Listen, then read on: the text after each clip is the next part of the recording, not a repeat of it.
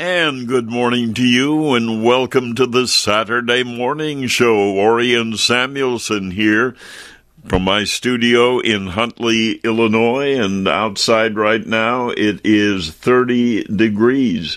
So we're down at that freezing mark, and you heard the forecast for what could be in store for this weekend ahead of Thanksgiving, and we're getting ready for what I call the holiday trading season, because from now until January 2nd, we're going to be impacted on the trading schedule at the Board of Trade and the Mercantile Exchange and on Wall Street, because this coming week, markets will be closed as the U.S. celebrates Thanksgiving Day. And there'll be several closings between now and the new year. And among the notes that I'm looking at on my Reuters news service this morning, yesterday, Wisconsin's governor extended a statewide mask mandate. That's despite a legal challenge. And it renews an emergency health order requiring face coverings in public places to curb an alarming surge in the COVID-19 infections. The new decree from Governor Evers of Wisconsin came 6 months after a coronavirus stay-at-home order issued last spring was invalidated by the state Supreme Court in a lawsuit that Republican lawmakers brought against the lockdown. The same court heard oral arguments on Monday in a similar lawsuit brought by a prominent Wisconsin conservative donor contesting the governor's authority to impose an earlier face covering mandate, which is due to expire today. And although medical experts insist that masks are one of the most effective means for breaking the transmission cycle of the highly contagious disease, and that's why mask wearing has become deeply politicized. Many Republican politicians, led by President Trump, have belittled or criticized face coverings as an infringement of personal freedom. So if you're going north to Wisconsin for the Thanksgiving holiday this week, the Wisconsin governor says you must wear face masks in public, and so it'll be interesting to watch how that plays out. At 11 minutes after 5 o'clock here on the Saturday Morning Show, and a cool day, but it looks fairly dry as we go into the weekend. And Max Armstrong is spending the weekend in the Quad Cities of Iowa, and he'll be joining us to tell you why he's out there for the weekend. And in addition to that, Mike Pearson will be joining us to talk agricultural markets, and we'll be talking about other events as well going into the weekend. So we'll check in with Max Armstrong to find out what's going on in the agricultural world out there on the Mississippi River this weekend. So stay with us, because we'll be joining Max here in a minute. We're coming up on 13 minutes after 5 o'clock here on this Saturday morning. And as I mentioned a few minutes ago, Max Armstrong spending some time this weekend at an agricultural event out on the Mississippi River. So, Max, tell us what you're doing out there and what's happening this weekend. Well, good morning, Orion. Perhaps you and some of the listeners have seen those Mecham car auctions on television, where they bring in the muscle cars, and they have those auctions in places like Schaumburg or Indianapolis or Phoenix or Kissimmee, Florida. And those finely restored cars bring some incredible prices. Well, there's a rural version of that, the Mecham Gone Farmin' auctions. Mecham, based in Walworth, Wisconsin, has these all over the country for the cars, but only in one place, Davenport, Iowa, for the farm tractors. Some of those tractors are superbly restored, and some bring excellent prices. There is one of those auctions going on today. It'll be live on RFD-TV later this morning, but the past couple of days, they've held that auction at Davenport through the graces of the governor of Iowa. Now, people were not allowed to attend this time. Generally, we have a great crowd sitting in the chairs as the auction takes place and as it is recorded for television, for broadcast on RFD-TV, and as it is shared over the Internet. All of the bidding that has been taking place at this auction has either been over the telephone or online through the Internet.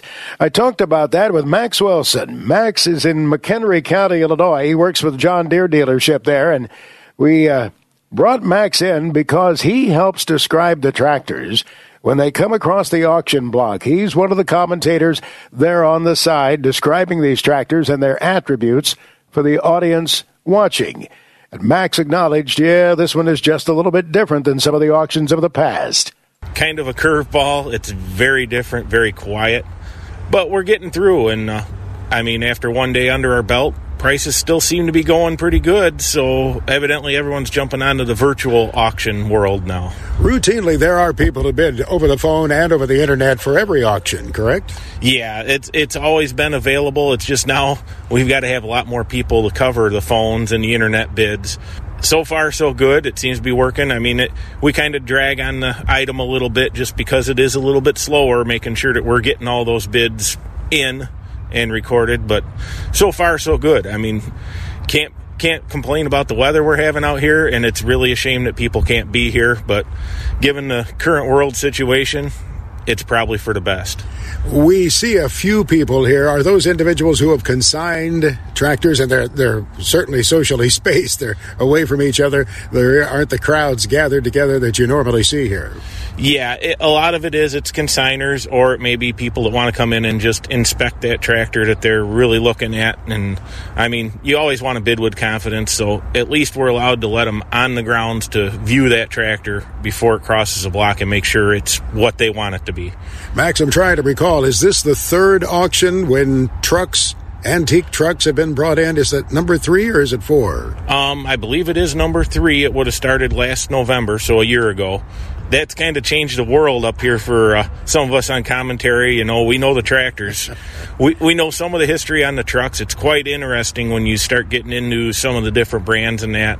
Luckily, between me and Carl and Wendell, we're able to muddle through those and it maybe sound like we know what we're talking about. So the variety of trucks and very interesting trucks, it strikes me. You're seeing, yes, farm trucks, nice old farm trucks coming through, some that date back for example, to the 40s, and then there are some specialty trucks that roll through, and you get a closer look, and you just smile as you see what's going on with that truck. Yeah, we've got a few customs and a few resto mod, street mod type trucks that probably, as some of us as farm boys, looked at Dad's old truck and go, man, this thing is just slower than molasses. We need to just hop it up a little bit, and that's what they've done is hopped them up a little bit and. Really, the paint jobs and everything, you really get an idea of what some of these old farm trucks have become over the years. But we also see some fire trucks. We see some fuel trucks, antique fuel trucks coming through. There was something that looked like a rolling popcorn machine. Actually, it was for circuses, I guess, or festivals. It not only made popcorn, but you could get a snow cone there. You could get a fountain drink. What was that all about? Well, that was pretty much someone purpose-built that machine, and they had a fountain in there for your sodas, coffee, popcorn, any of the things. It kind of think about it like you're walking down the midway at the fair. That would have been something that caught your eye, and you could have gone over, and it was pretty much a turnkey operation. It was ready to go. I think probably the only thing would have been to have your local health board just check off on it, make sure everything was up to spec.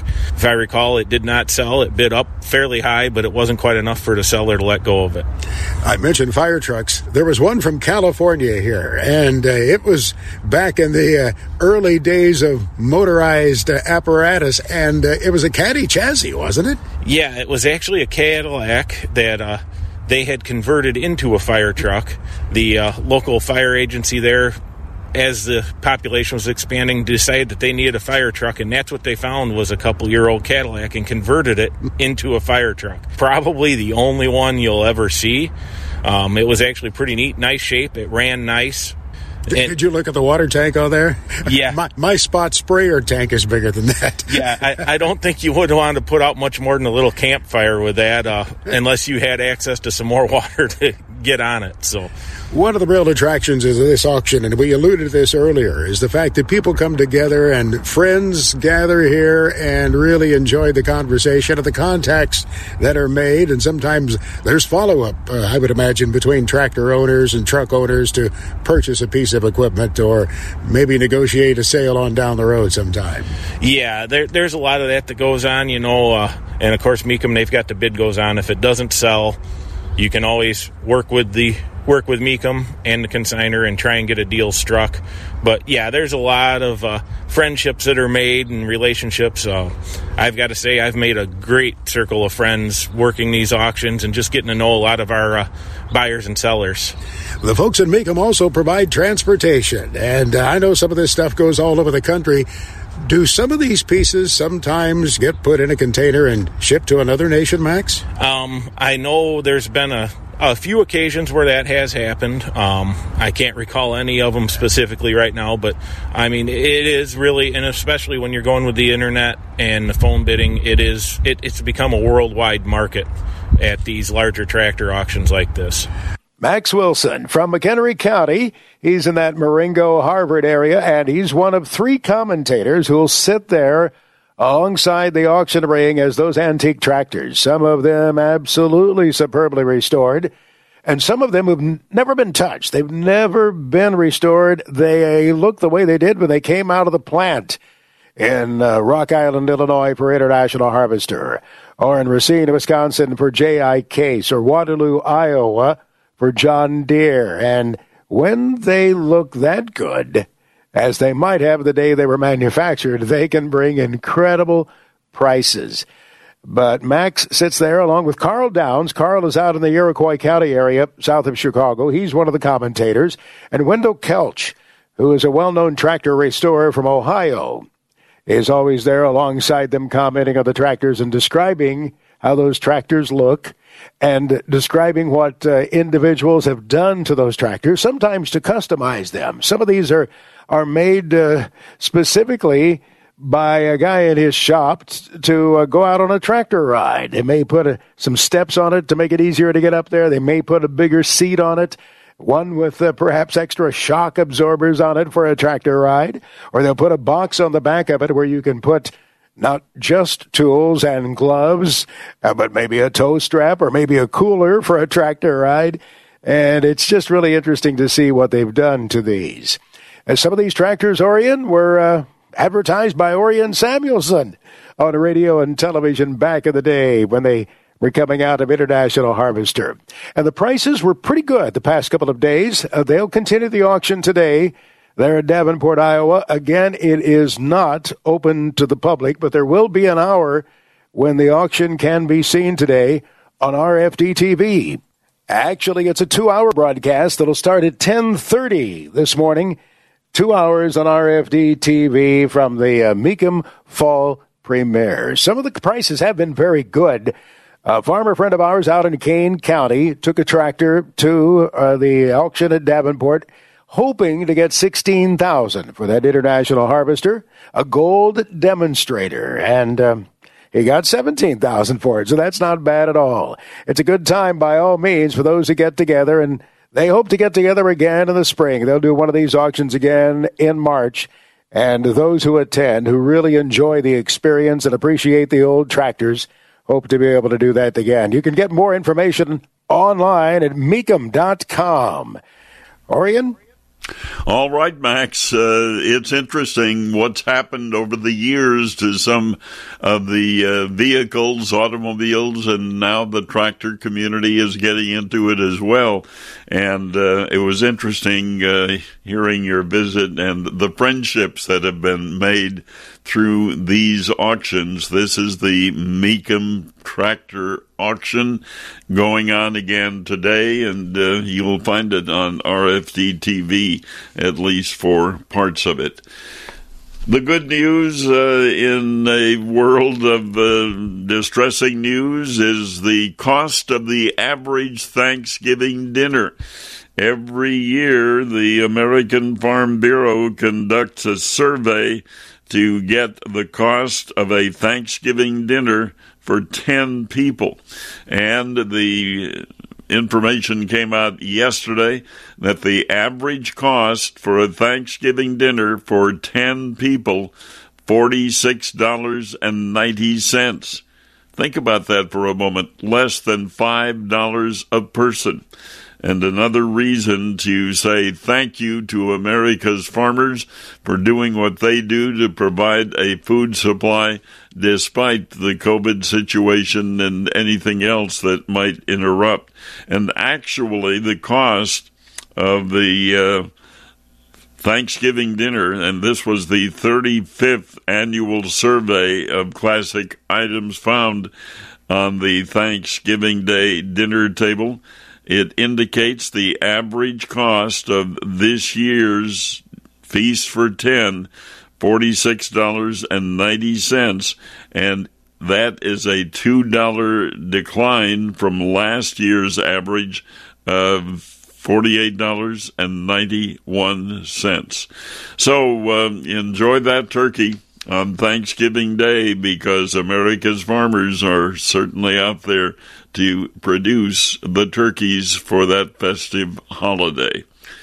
And one other quick note that we want to share with you as we move into the holiday season, and it begins this coming week. The market closures because of the holiday season, the markets for grain and livestock will be closed at the Board of Trade and the Mercantile Exchange on Thursday, Thanksgiving Day. So make note of that. Make your marketing plans accordingly. And again, something I think that farmers can be thankful for is we've pretty much wound down the harvest season without a major weather problem during the harvest season, like heavy rains that stopped the combines. And that didn't happen this year. Combines, it's been tradition in agriculture that farmers like to have the combines parked and put away into the machine shed for the season by Thanksgiving Day. And I think we pretty well hit that mark this year because of the harvest weather and the lack of rain moving through the Midwest and the rest of the production area. So at least families on farms should be able to enjoy the family Thanksgiving dinner and not be concerned about the crop still standing in the field, because the report, I think, on Monday said 92 or 93% of the corn and soybean crops have been harvested and the combine parked. More to come here on the Saturday morning show. We'll check news headlines and we'll check other activity. And Mark Pearson will be joining us with his market guest a little bit later. I'll have some things to say on Samuelson Says. Not my things, but interesting, because years ago I discovered on the internet the Farmer's Creed, written, as far as we can determine, back in 1915 by an Illinois farmer who shared his thoughts on what it means to be a farmer, regardless of the year, regardless of the weather. So stand by, because we'll share that with you a little bit later on Samuelson Says. And there's more to come here on the Saturday morning show. And we're at 25 minutes before 6 o'clock here on the Saturday morning show, and we appreciate your company at this early hour, because at the end of the year, December 31, the Saturday morning show will move into the hands of Lou Manfredini, who add an hour of time to his discussion on the many things that need fixing in your house or in your home. And Lou will be taking over this hour because I'll be retiring. At least I've been told you think you'll retire, but you won't. And since I've had several friends who have flunked retirement at least 2 or 3 times, yeah, the temptation will be there because I will miss being with you here on the Saturday morning show. So it's time for Samuelson Says to present, well, this week, not my thoughts, but thoughts that were written in 1915, as far as we can determine. It's written by a farmer from Illinois entitled The Farmer's Creed, and I'll share that with you when we continue. About 100 years ago, an article was written by an Illinois farmer, Frank Mann was his name, and he titled it The Farmer's Creed. And during this week of Thanksgiving, I want to share it with you as written by the Illinois farmer. Quote, I believe in a permanent agriculture, a soil that will grow richer rather than poorer from year to year. I believe that the only good weed is a dead weed, and that a clean farm is as important as a clean conscience. I believe in the farm boy and the farm girl, the farmer's best crops and the future's best hopes. I believe in the farm woman and will do all in my power to make her life easier and happier. I believe in the country school that prepares for country life and a country church that teaches its people to love deeply and live honorably.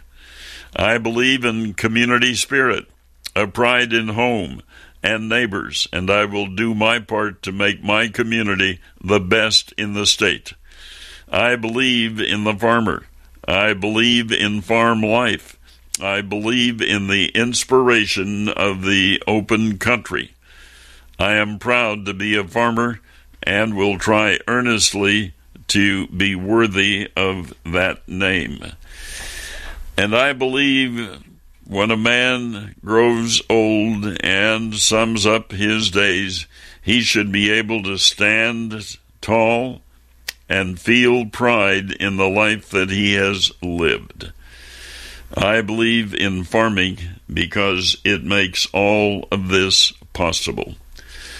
The words written by an Illinois farmer in 1915, to the best information I can find, but it's certainly worth repeating and living during the week of Thanksgiving and the holiday season. So be safe, be well. My thoughts on Samuelson Says.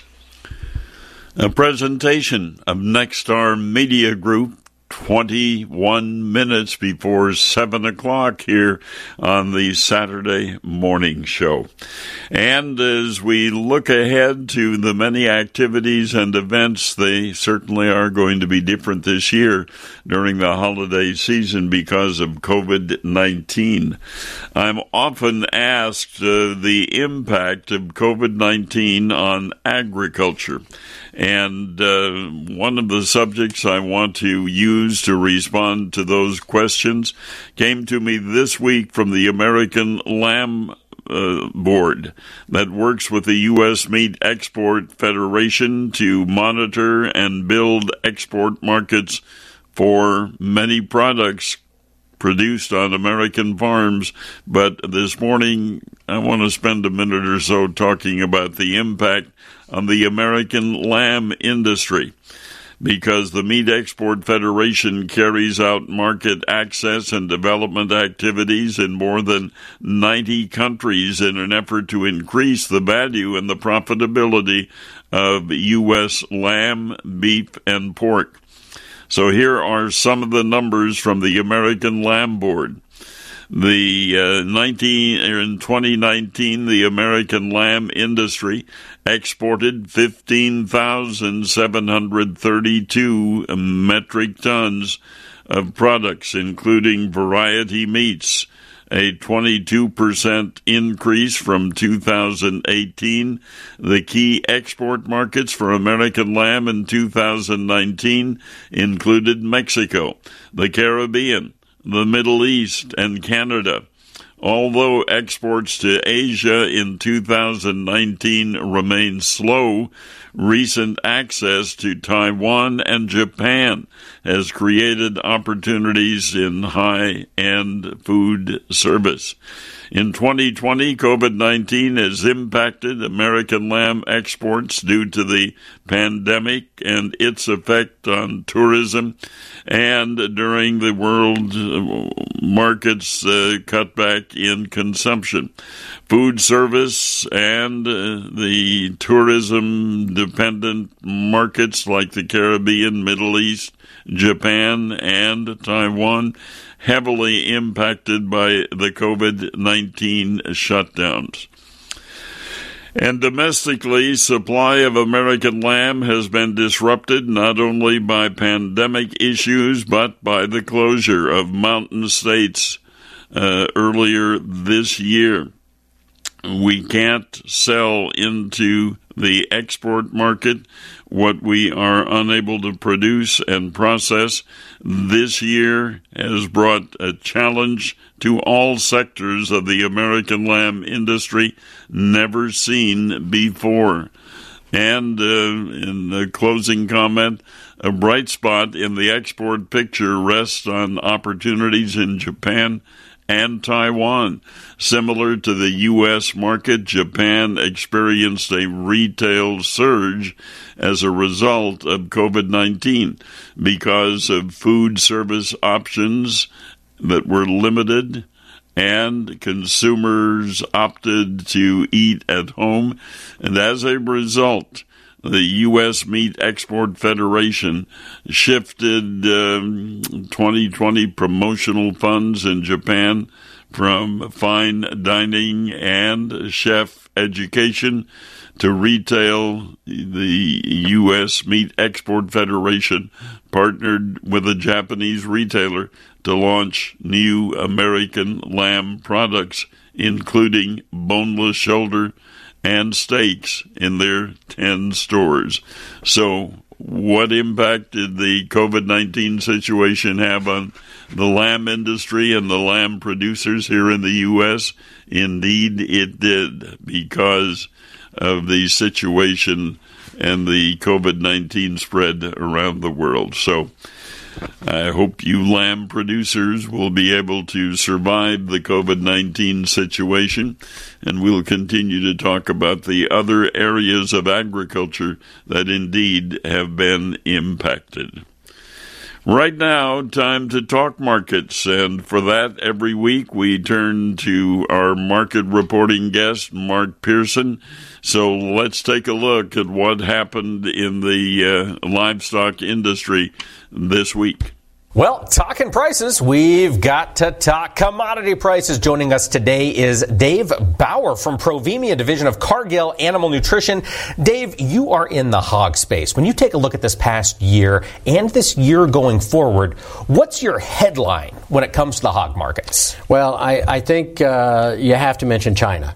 And from a demand standpoint for pork, and from a competitive standpoint in feed grains, China has driven the market to this point. And I think we'll continue to see that, whether it be on the pork side or whether that be on the grain side. Well, and that's the thing. Over the past several weeks, 2 months almost, we've been talking about the rally in the grains. We haven't seen it nearly as pronounced in the meat markets. When you look at Chinese demand here in this year ahead, do you think they're going to continue buying at the same pace they have been on the pork side here in the U.S.? And that is the million-dollar question. And they've got a lot of pork on the books. And I think they just this past week on Thursday, they did go into 2021 and put out one of the biggest purchases we've seen thus far in 2021. and I think they will continue to be a buyer, and we'll be watching those shipments closely as well, because they've got a big book on the purchase, and we'll see when they start, or we want them to continue to be shipping that pork. Into 2021, there's a lot of talk about China growing their hog herd and being able to produce their own pork. And, you know, that's a very complex question as well, deserves a complex answer when it comes to the sow herd versus the hog production herd, and then how that comes into pork production. Well, I think that opens up a question that a lot of folks have asked. When we listen to China talking about their domestic markets, how much can we trust those numbers, or what do you rely on when you're looking at Chinese hog herd growth going forward? Well, one of the key things that we'll rely on are those consultants that travel to China 100 to 150 days a year, and they've not been able to do that since January. So our typical information flow has not been able to really get good, solid information. What you see out of China today is basically what they want you to see, and it's very difficult to be able to really understand that. And when they compare increases in production to prior year, last year at this time was the absolute bottom of production, or the lowest part of their herd, whether it be the sow herd or the hog herd. And so when we compare to that, we're comparing to a very low level. But the question you always need to answer is, what are we comparing to? What are we comparing to? And I think the question is, what is China looking to buy? Earlier in the pandemic, we saw China buying a lot of whole hogs, or half hogs anyway, and then they were completing the cutting domestically. Yeah. As you look ahead to this year, do you anticipate that to continue? Are they jumping in whole hog, so to speak? I would say, yeah, they continue to be on the whole hog. I think they prefer that. And we'll have to see. We're going to have to get used to them being into the market and out of the market. Mm-hmm. That's just their style. And a lot of times we have to deal with them also canceling purchases.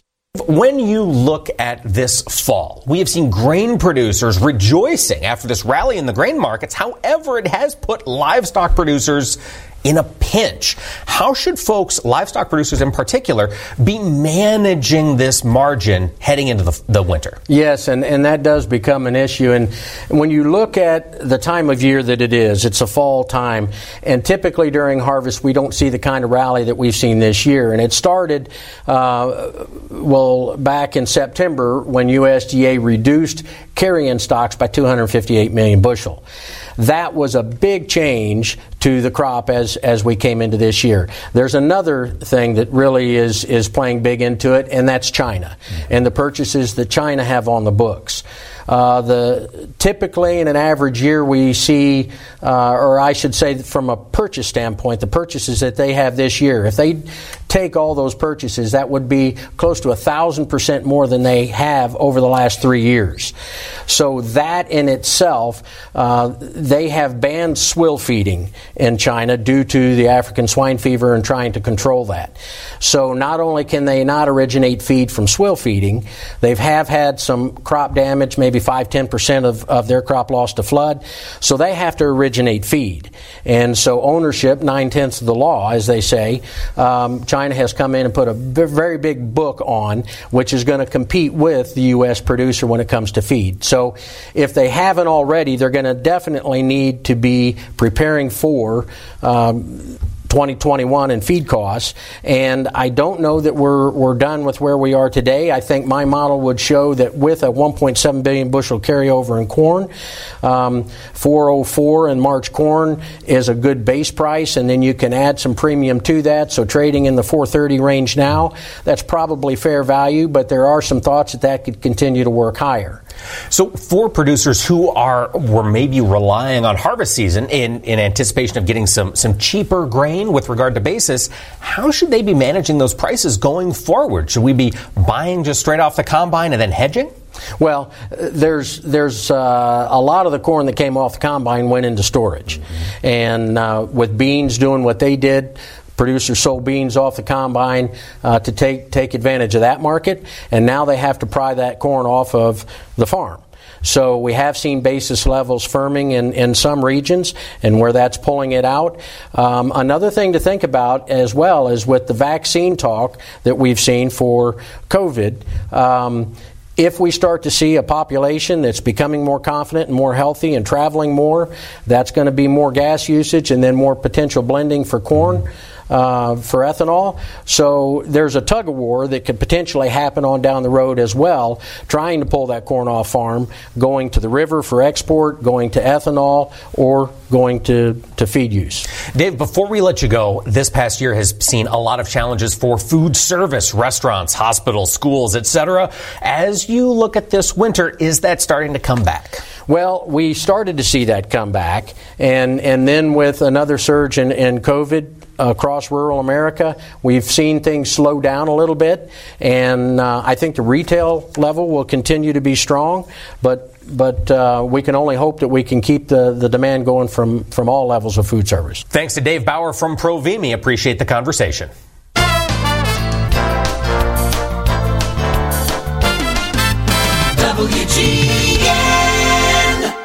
This week, received the invitation to attend the National Agricultural Outlook Forum. That's the largest annual meeting and premier event of the U.S. Department of Agriculture. And here's the invitation and the dates. And of course, it will be different because of COVID-19 this year. But the two-day forum will take place February 18 and 19.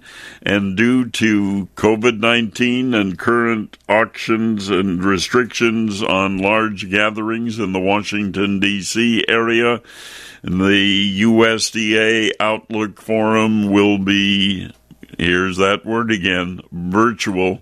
And that's the first time in the history of the event. Actually, this is the 93rd Agricultural Outlook Forum.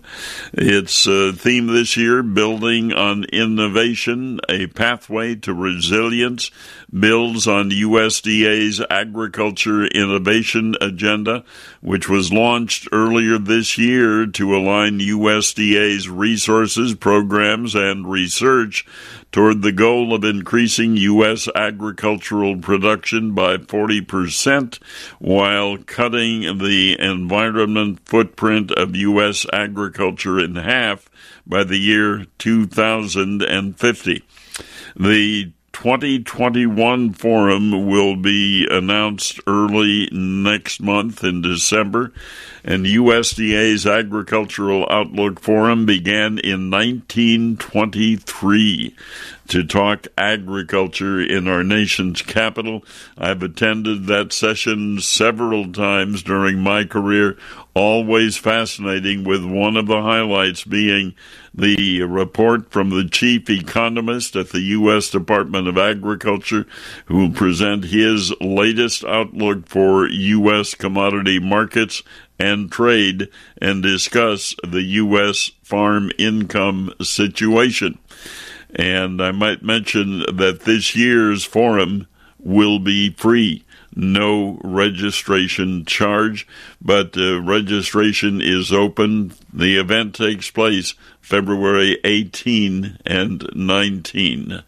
More to come when we continue with this Saturday morning show. It's a minute and a half away from our 6 o'clock news coverage this morning, but this story caught my eye this week. The National Cattlemen's Beef Association will be holding its annual meeting at the Opryland Hotel.